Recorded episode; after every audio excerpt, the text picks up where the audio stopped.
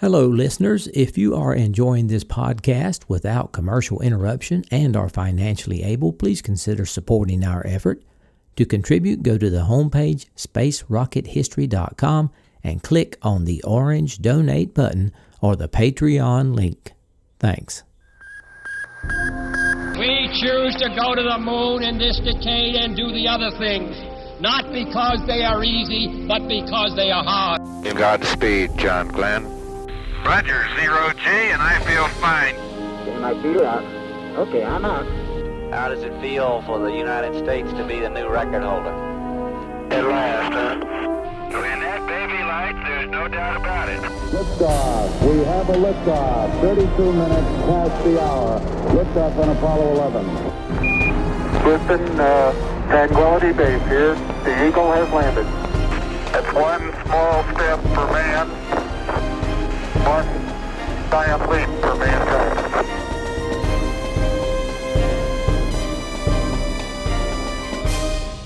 Hello and welcome. This is Michael Annis, and you're listening to episode number 409 of the Space Rocket History Podcast. And now, Skylab 2, Mission Days 8 through 23. Last time we covered days 2 through 7 of the first Skylab crew. Now I want to continue on with Mission Day 8, Friday, June 1st, 1973. On this day, the crew got a rest from medical and solar physics duties. Instead, they spent most of their day cleaning up and restowing. Fortunately, they also had some time for sightseeing out the window. Actually, all three crowded around the glass window at the same time. To get a better idea where they were passing over the Earth, the crew used the Earth Slider map. This was a map of the world marked with latitude and longitude lines. The map was glued onto both sides of a big piece of stiff cardboard with plastic rollers on each end. Stretched over the map was a continuous piece of clear plastic marked with a curved line representing Skylab's orbit, which was inclined 50 degrees to the equator. And on the line, short cross markings at intervals of how far Skylab would travel in 10 minutes. So the astronauts could request from Houston the exact time and longitude where Skylab had last crossed the equator from south to north its ascending node. Then they would slide the plastic overlay to match and following the line from there in 10 minute increments. In this manner, they could see where they were and what was ahead. Now, that sounds a little complicated. But for example, if they set the slider to cross the equator at 160 degrees west longitude due south of Hawaii, the orbit line showed that Skylab would cross the U.S. west coast at San Francisco, then over southern Canada, north of Montreal, and so forth until it circled the Earth. During that hour and a half trip around the world, the Earth rotated 22 and a half degrees which at the equator is about 1,350 miles eastward. So the ground under Skylab's windows would be different each revolution. So would the time of day, the lighting, and the weather. There were thousands of changes to look for, and a fantastic world tour. Hundreds of pictures were taken of clouds, oceans, islands, mountains, and even hometowns.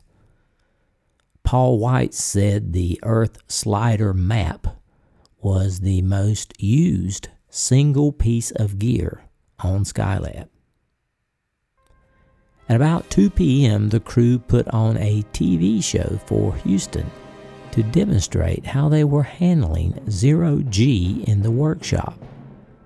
Paul Weitz turned up the volume on his cassette recorder, and the strains of Also Sprach Zarathustra by Richard Strauss, which happened to be the theme from the movie 2001 A Space Odyssey, filled the air. Conrad, Weitz, and Kerwin floated up from the experiment compartment into the upper workshop, doing their best imitations of swimmer and movie star Esther Williams. They twisted and they rolled, they flew from wall to wall, and as the pinnacle of their performance, they ran around that ring of lockers in an exercise they dubbed the Skylab 500.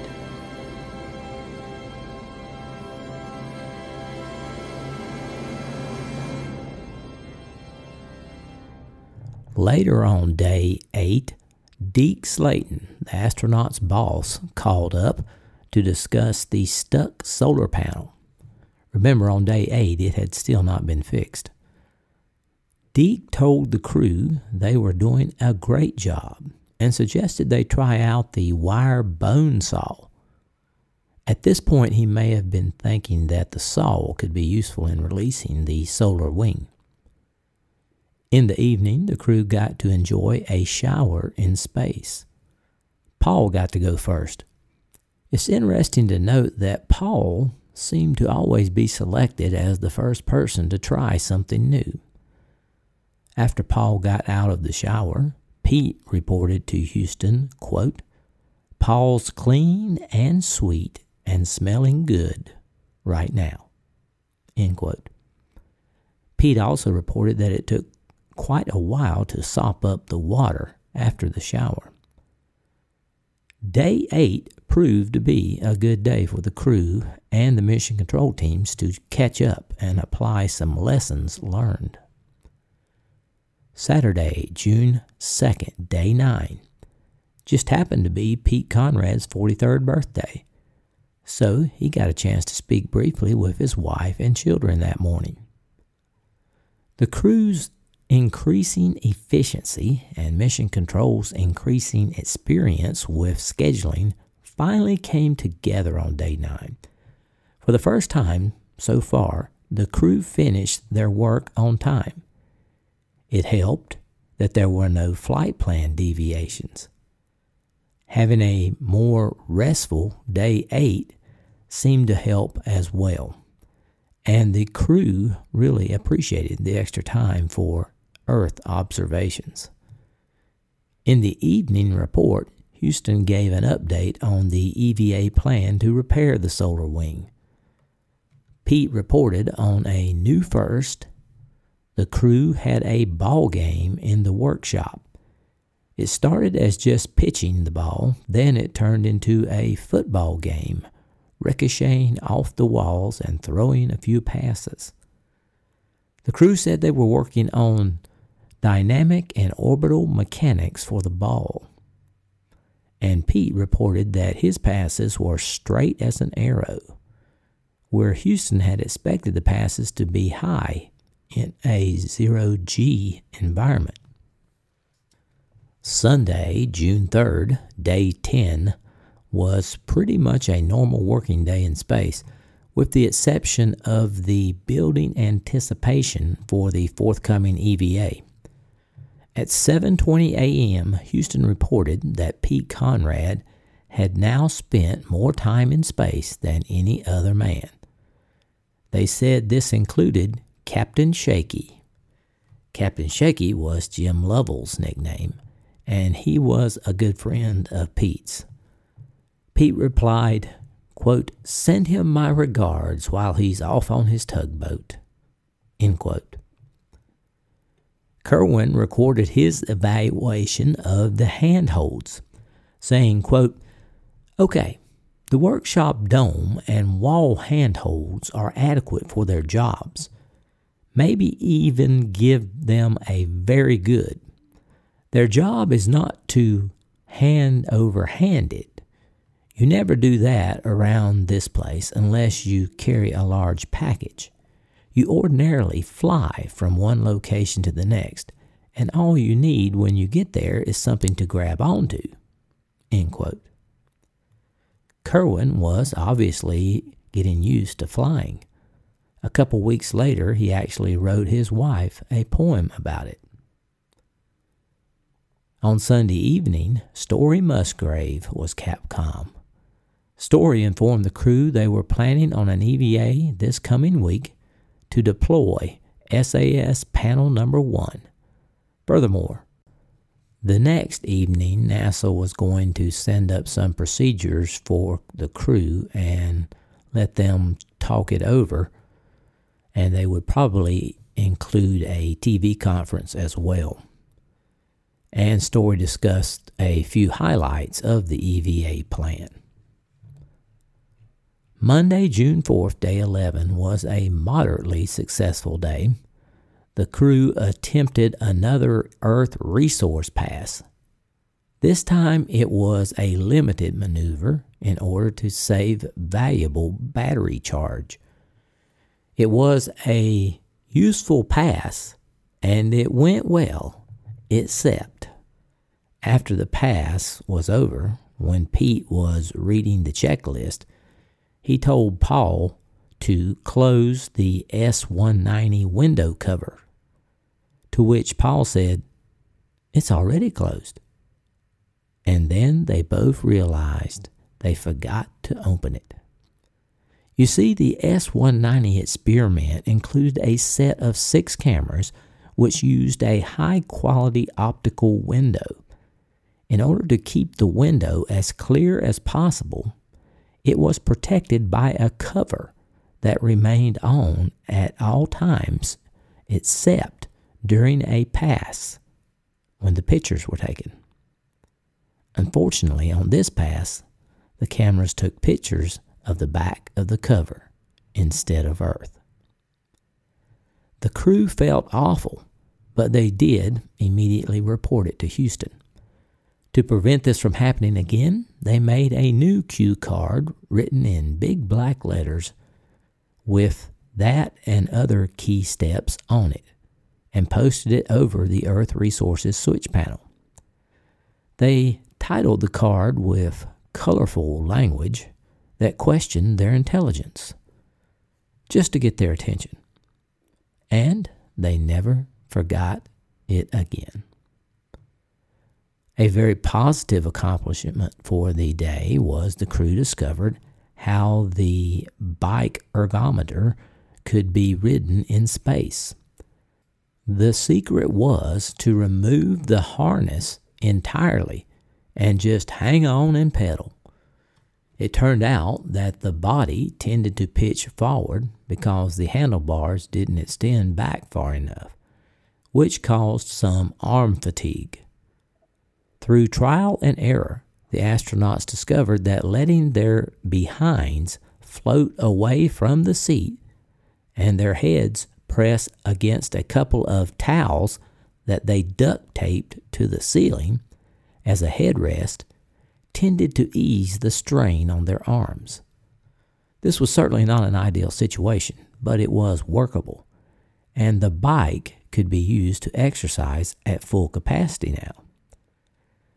They saved the restraint and returned it to its storage locker, where it could become useful in a later mission. Meanwhile, back on Earth, the medical management team was making what some might call overcautious decisions.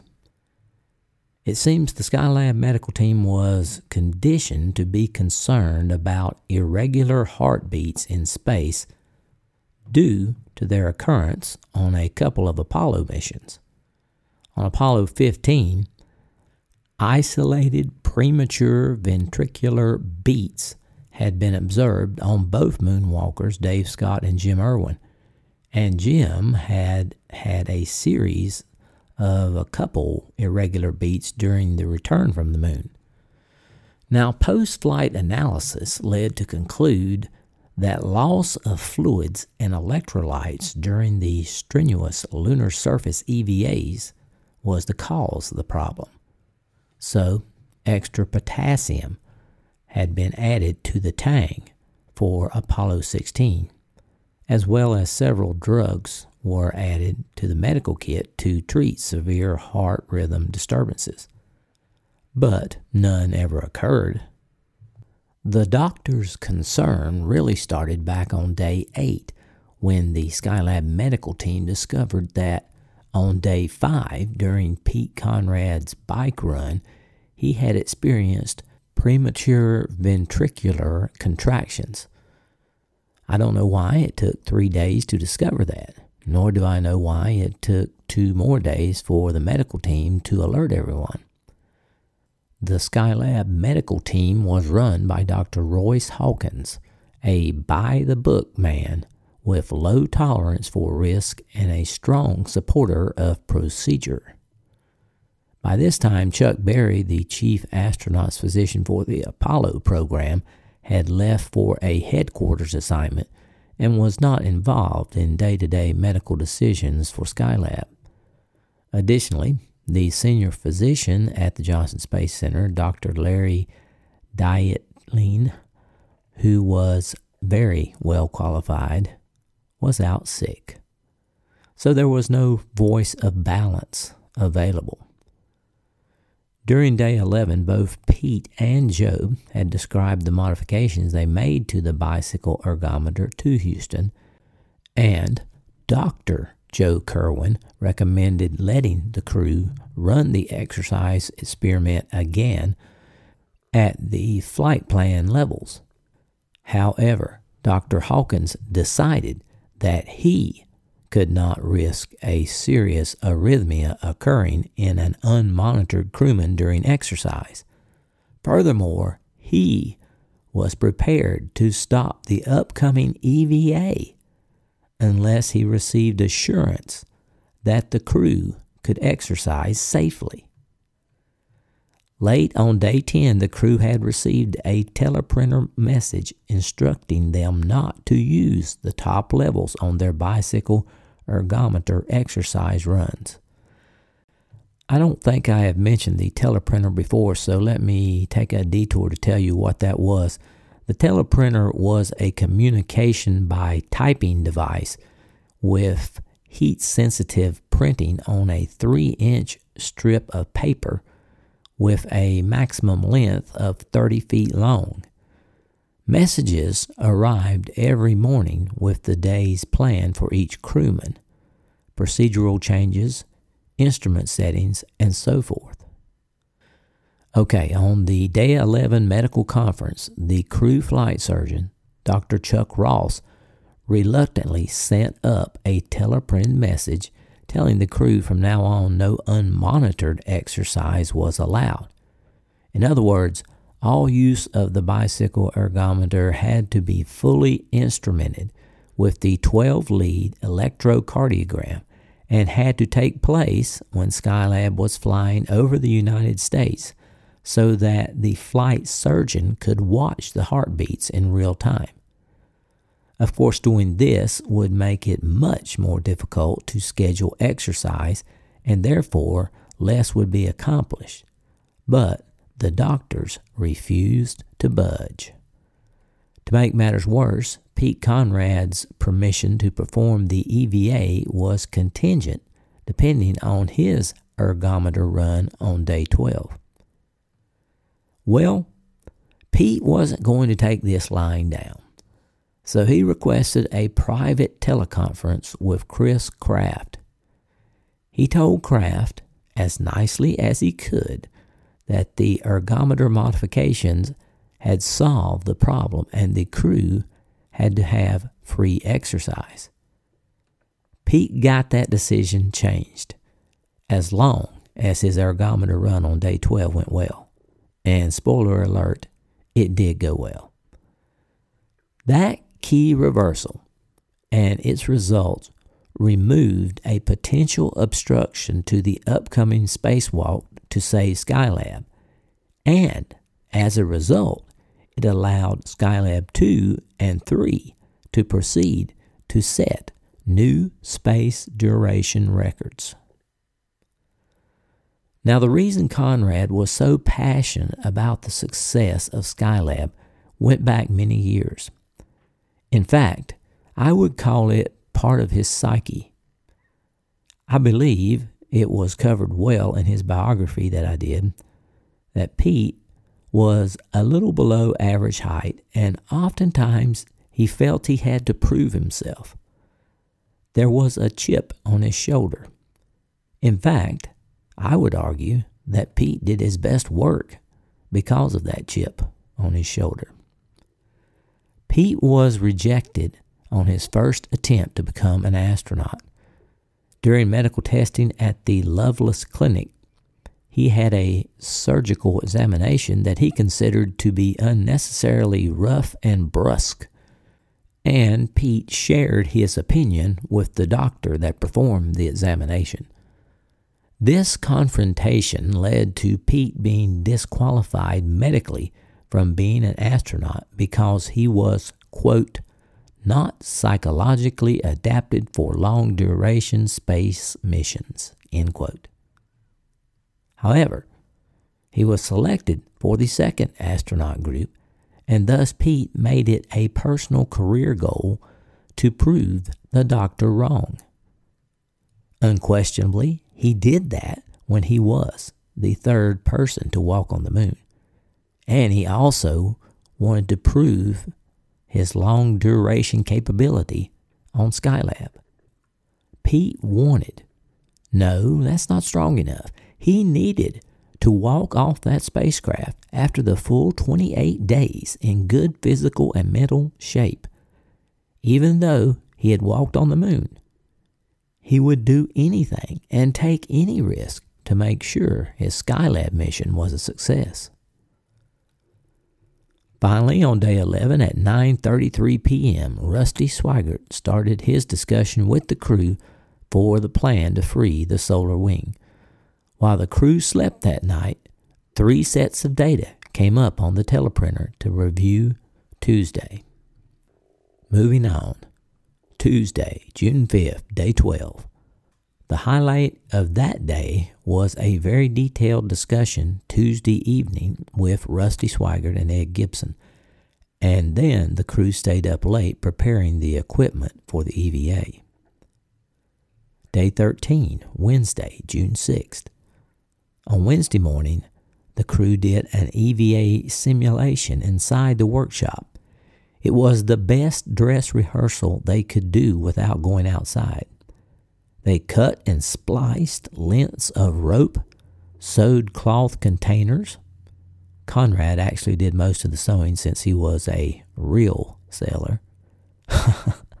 they connected aluminum poles together with the cutters on one end and a place to tighten the rope on the other. Kerwin put his spacesuit on to practice moving the 25 foot pole around and grabbing things with the cutters. The crew discussed the details and questions on the air to ground radio. All in all, it proved to be a very productive rehearsal. The whole thing took about three hours, and it was clear that the crew was a little skeptical about the plan working. It didn't really help when Schweickart told them the odds were 50 50 of it working. But even if it didn't work, at least there would be good reconnaissance for the next attempt. Thursday, June 7th, day 14. This was the day of the very successful EVA that I covered in detail on episode 407.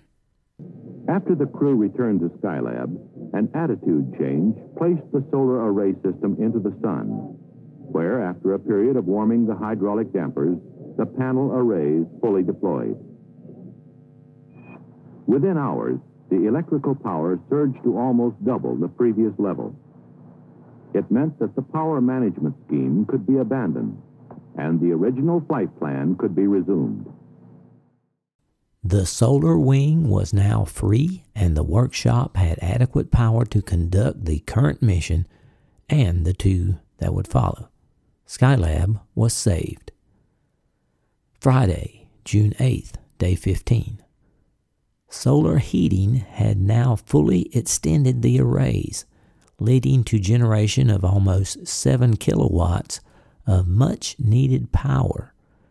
At last, the Skylab crew, ground controllers, scientists, and program managers could look forward to a real scientific return from this first crew and plan with confidence for the second and third visits to full duration. Careful monitoring of onboard systems and consumables continued, and there was still the option of adding more power by flying the twin pole solar array on the second mission if needed. With the struggle of the first two weeks behind them, the crew could now settle down to completing their scientific program that they trained for more than two years. And as an added bonus, the crew had clearly demonstrated the usefulness and resourcefulness of having humans in space. If Skylab had been fully automated, then only limited scientific data would have been gathered before the batteries ran out and the station overheated. Now, with the station operating in a more controllable and habitable condition, it was time for the crew to proceed full time with their delayed scientific program and some serious work. With the wake up call on day 15, both crew and the Skylab team were relaxed and confident, educated in their roles, and determined to get back on the timeline. Systems were powered up. There was hot water for the coffee. Hot showers began to appear on the flight plan once a week. The crew discussed with Houston the possibility of scheduling another spacewalk to erect a better sunshade the so called Marshall sail. But they ultimately decided to leave that to the second mission. However, the crew did unanimously decide to substitute Weitz for Kerwin for the end of mission film retrieval EVA that would occur on day 26. Since all three astronauts had trained, it made sense to spread the EVA experience around for the good of the astronaut corps. The team was now realizing that half of man's longest space mission was over.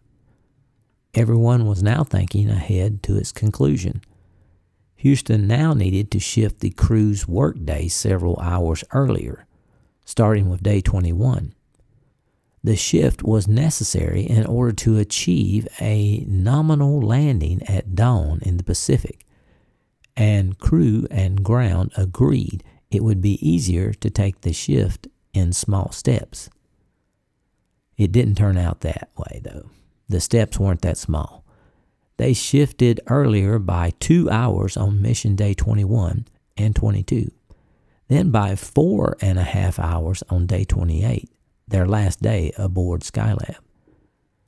Pete and Paul each took a sleeping pill that night, but nobody got much sleep. Now the crew settled into a routine.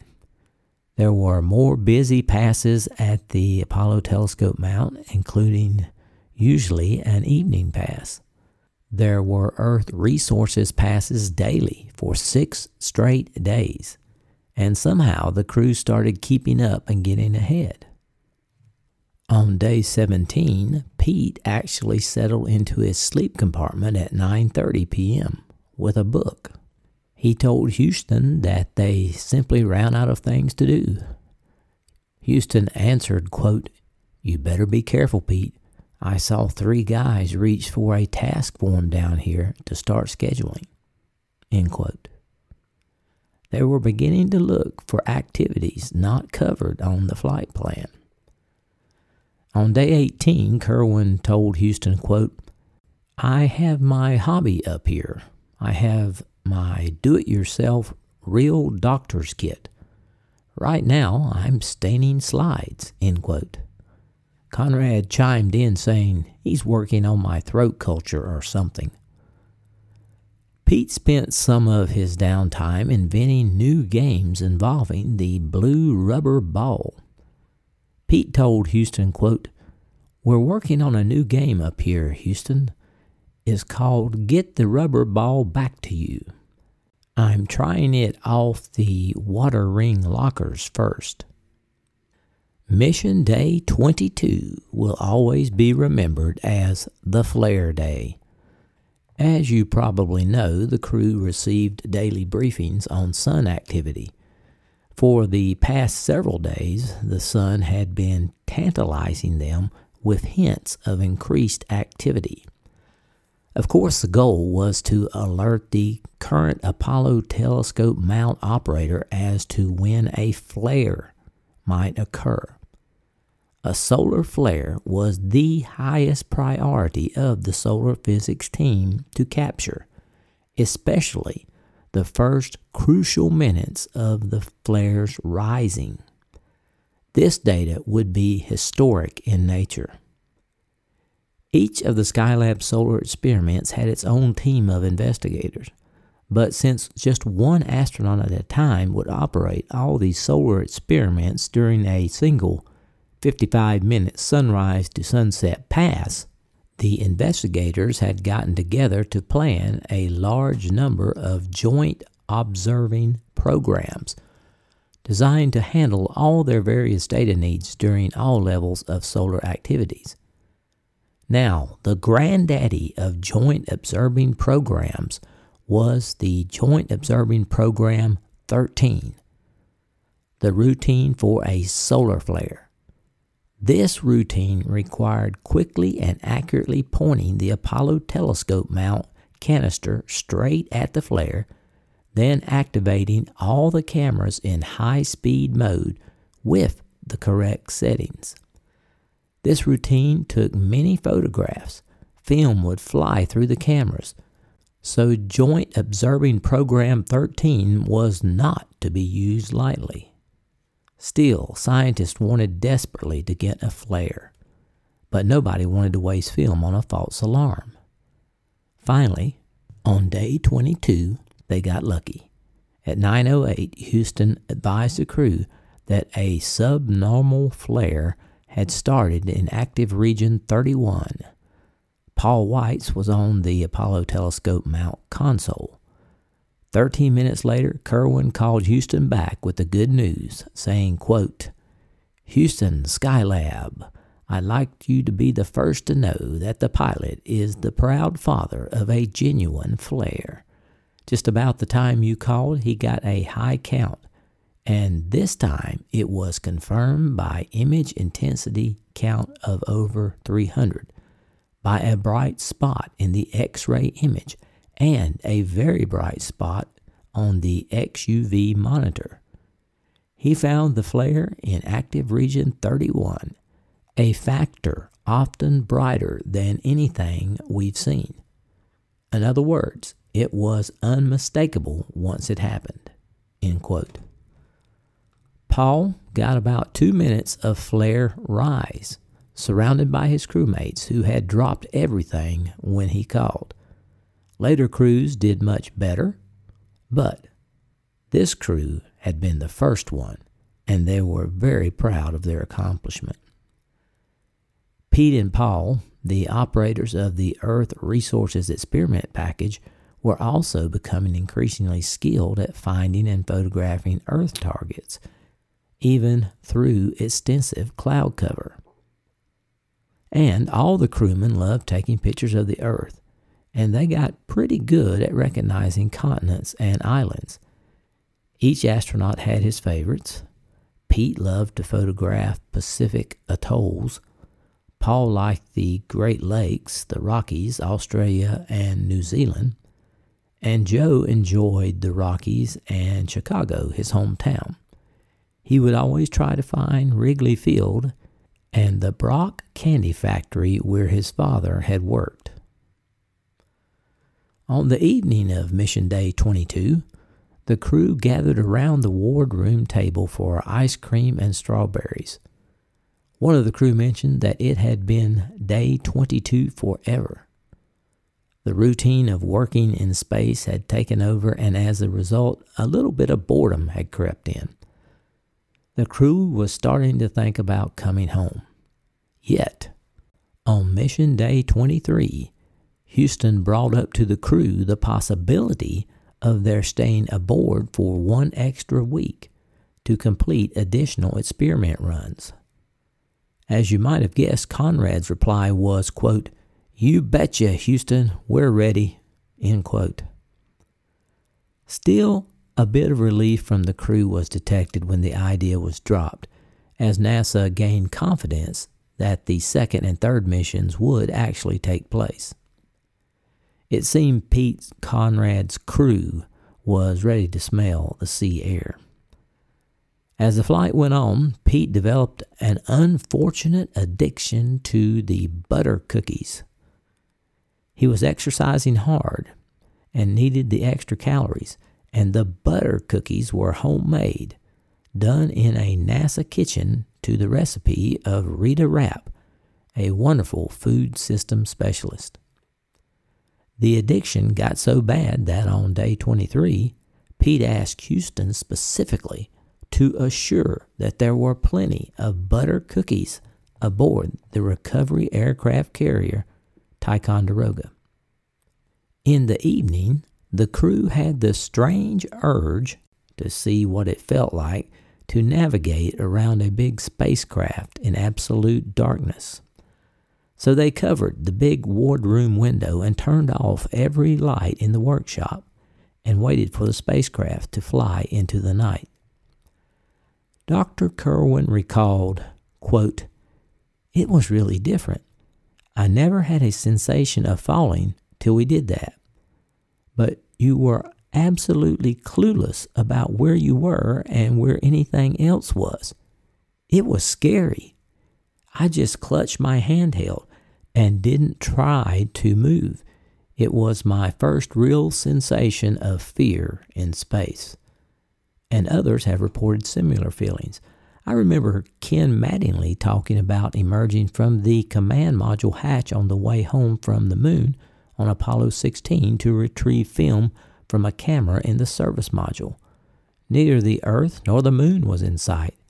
Space looked like an infinitely deep black hole. He just wanted to hold on to something. End quote. And so ended Mission Day 23.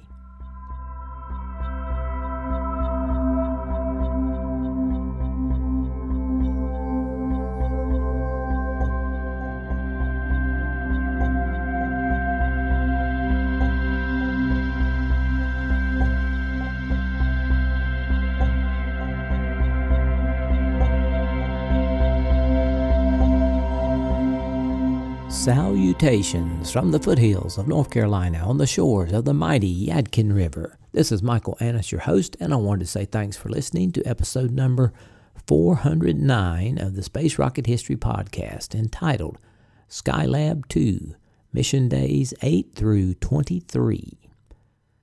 Our next episode should be released on or about March 16th. If you would like to be notified by email when new episodes are posted, you can subscribe to the blog by going to the homepage spacerockethistory.com and typing in your email in the text box. I want to remind everyone that we have added two new methods of contributing to the podcast for your convenience that is, Zelle and Venmo. You can use these to send money to my email address, spacerockethistory at gmail.com. Webmaster Justin also put the QR codes for my Zelle and Venmo on the homepage for your convenience. And some of you have already been doing this, and we thank you.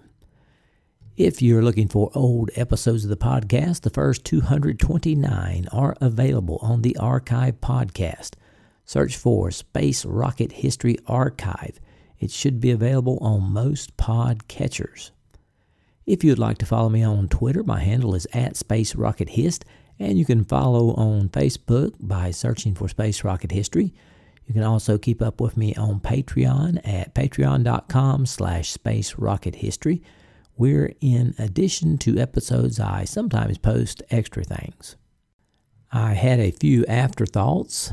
Uh, number one, as always, I apologize for my mispronunciations, especially on the title of the theme from 2001. I know I really blew that one, guys, and I'm sorry. Did you notice how the whole mission changed after the repair of the solar wing? The wing gave them about 7 kilowatts, and then they had the uh, about 4.6 coming off the Apollo telescope mount. So that was enough power to run everything they needed, and that changed everything. There was the struggle of the first half of the mission and the relief of the second half. It was such a turning point.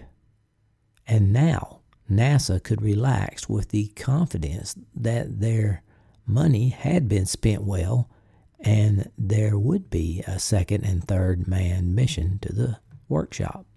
Also, you may have noticed that I skipped a few routine days during the second half of the mission.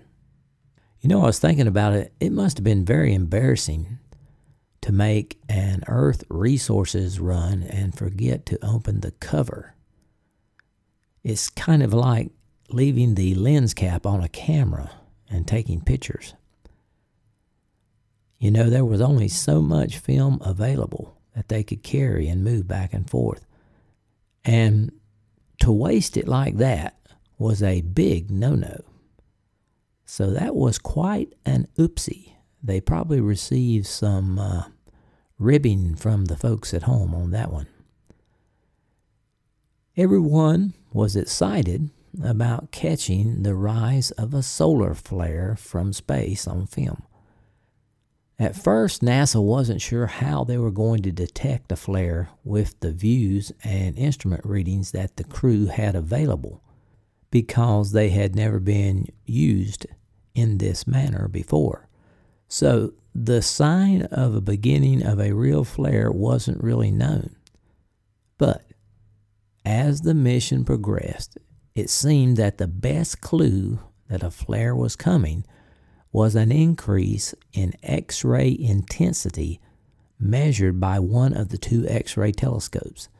So, that was what they used, and it worked. You know, the crew must have been getting bored to try out the total darkness mode in the workshop. So they decided to cover up the window turn off all the lights, and wait till darkness fell on the Skylab so they could experience zero G in total darkness, sort of like a deprivation chamber, I guess. That must have been weird. I'm not sure why they would want to do that, except for extreme boredness, or they wanted to have some type of first experience, maybe. I don't know. I don't think I would have bothered with that one. Moving on. In our personal life, we finally got some fence mending done and some replacement as well. Uh, we didn't get it finished, so we're going to try again on Saturday, but what we did get done looks pretty good. Now we've uh, moving to the house. Uh, the house news is we've reached our 11th month of moving since we moved in. Now, this is the time we are allowed to make a list of all the things that need to be fixed under warranty. We have quite a list, but to me, the most important thing is the cracks in the basement floor. Now they are getting longer and separating. The slab is coming apart, and it, part of it is a little bit higher than than the other part where some of the cracks are. That seems to be a problem to me. I don't know if the company, which is, by the way, called America's Home Place, is going to fix them. Nor do I know how they would fix them other than pouring another slab, which would be pretty inconvenient because they would have to bust up the whole floor there and uh, make a mess, and we'd have to take everything out of the basement. It would just be a mess. But if that's what it takes, that's what it takes. But those cracks don't need to be there. Now, they did not bother to put any rebar in that slab to help hold it together. I can't help but thinking that if they had done that, that it wouldn't be cracking. It is kind of strange that the garage slab doesn't have cracks. And we've been parking the car and the truck on it without a problem. So I don't really know what the deal is, except maybe the mix wasn't right for the basement. And that's why the cracks are there. So right now we're waiting for the company to schedule an appointment to come and look at it. So I guess we will have to wait and see what they're willing to do. Okay, that's all I have for my personal life. Over the past fortnight, we did receive six donations, and I would like to thank Rich M., who donated at the Apollo level and earned a big 10 emoji. Kevin H. donated at the Salyut Skylab level and earned an alien emoji. Greg G. from Australia donated at the Apollo level and earned a space communications dish emoji. Johan from Denmark donated at the Mercury level and earned a moon emoji. Callie pledged on Patreon at the Vostok level and earned a satellite emoji. And Matt M increased his pledge on Patreon to the Apollo level and earned a moon emoji. Thank you so much, folks. Our total Patreon donors for 2023 are still at 243. We have a goal of reaching 300 by the end of 2023. Our total donors, which includes Patreon, PayPal, Venmo, Zelle, and checks for 2023, have reached 279 with an overall goal of 450 for this year. So, if you are enjoying this podcast that has been running now for over 10 years and you can afford it, please consider going to the homepage at spacerockethistory.com and clicking on the orange donate button or the Patreon link, or you can donate by check, or you can use the QR codes to donate on Venmo or Zelle using my email address, spacerockethistory at gmail.com. And by the way, if you began the emoji maneuver last year, now is an excellent time to complete it we have about, uh, well, we have several supporters who have earned the alien emoji for seven years of support, and I want to give them a big shout out. They are David B., Stephen G., Ryan L., Peter M., Robert P., Joseph D., Mark U., Alan M., Orbital ATK, Jeremy, Igor, Kevin H., Stephen L., Andrew B., Jacob, Phoebe, Jason, Jim F., John L., Jake, Eric P., Greg, Joseph D., Paul G., Eric G., Robert N., Kevin P., Lincoln, Make, Martin, Robert B., Roy, Karsten, Andrew F., Pete, Jake, Peter B., Marie, Jerry, Neil, Tom H., Joseph S., Patrick N., Jack, Luke, Josh, Zach, Evan May, and Adam. Congratulations on earning the alien emoji for seven years of support of the podcast. Now, here's Mrs. SRH for this episode's donor giveaway. Thanks, Mike. Hello, Space Rocket History friends. The winner for this episode will get the choice of the rare and beautiful SRH archive magnet or the regular magnet, or two stickers, or a NASA meatball sticker. With the help of Google's random number generator, I selected Jake Mumal. Jake Mumal, if you will email us, spacerockethistory at gmail.com, tell us your address and your SRH prize preference, we'll get this out to you. Please accept my apologies if I mispronounced your name. Sincere thanks to all 279 of you who have contributed thus far in 2023. My sources for this episode were NASA, Skylab America's Space Station by David Shayler, NASA Skylab Owners Workshop Manual by David Baker, Homesteading Space, The Skylab Story by David Hitt, Outpost on the Frontier by Jay Chaldick, The Internet Archive, and Wikipedia And that's all I have for this episode. I'll try to have episode 410 posted on or before March 16th. Stay healthy, everyone, and so long for now.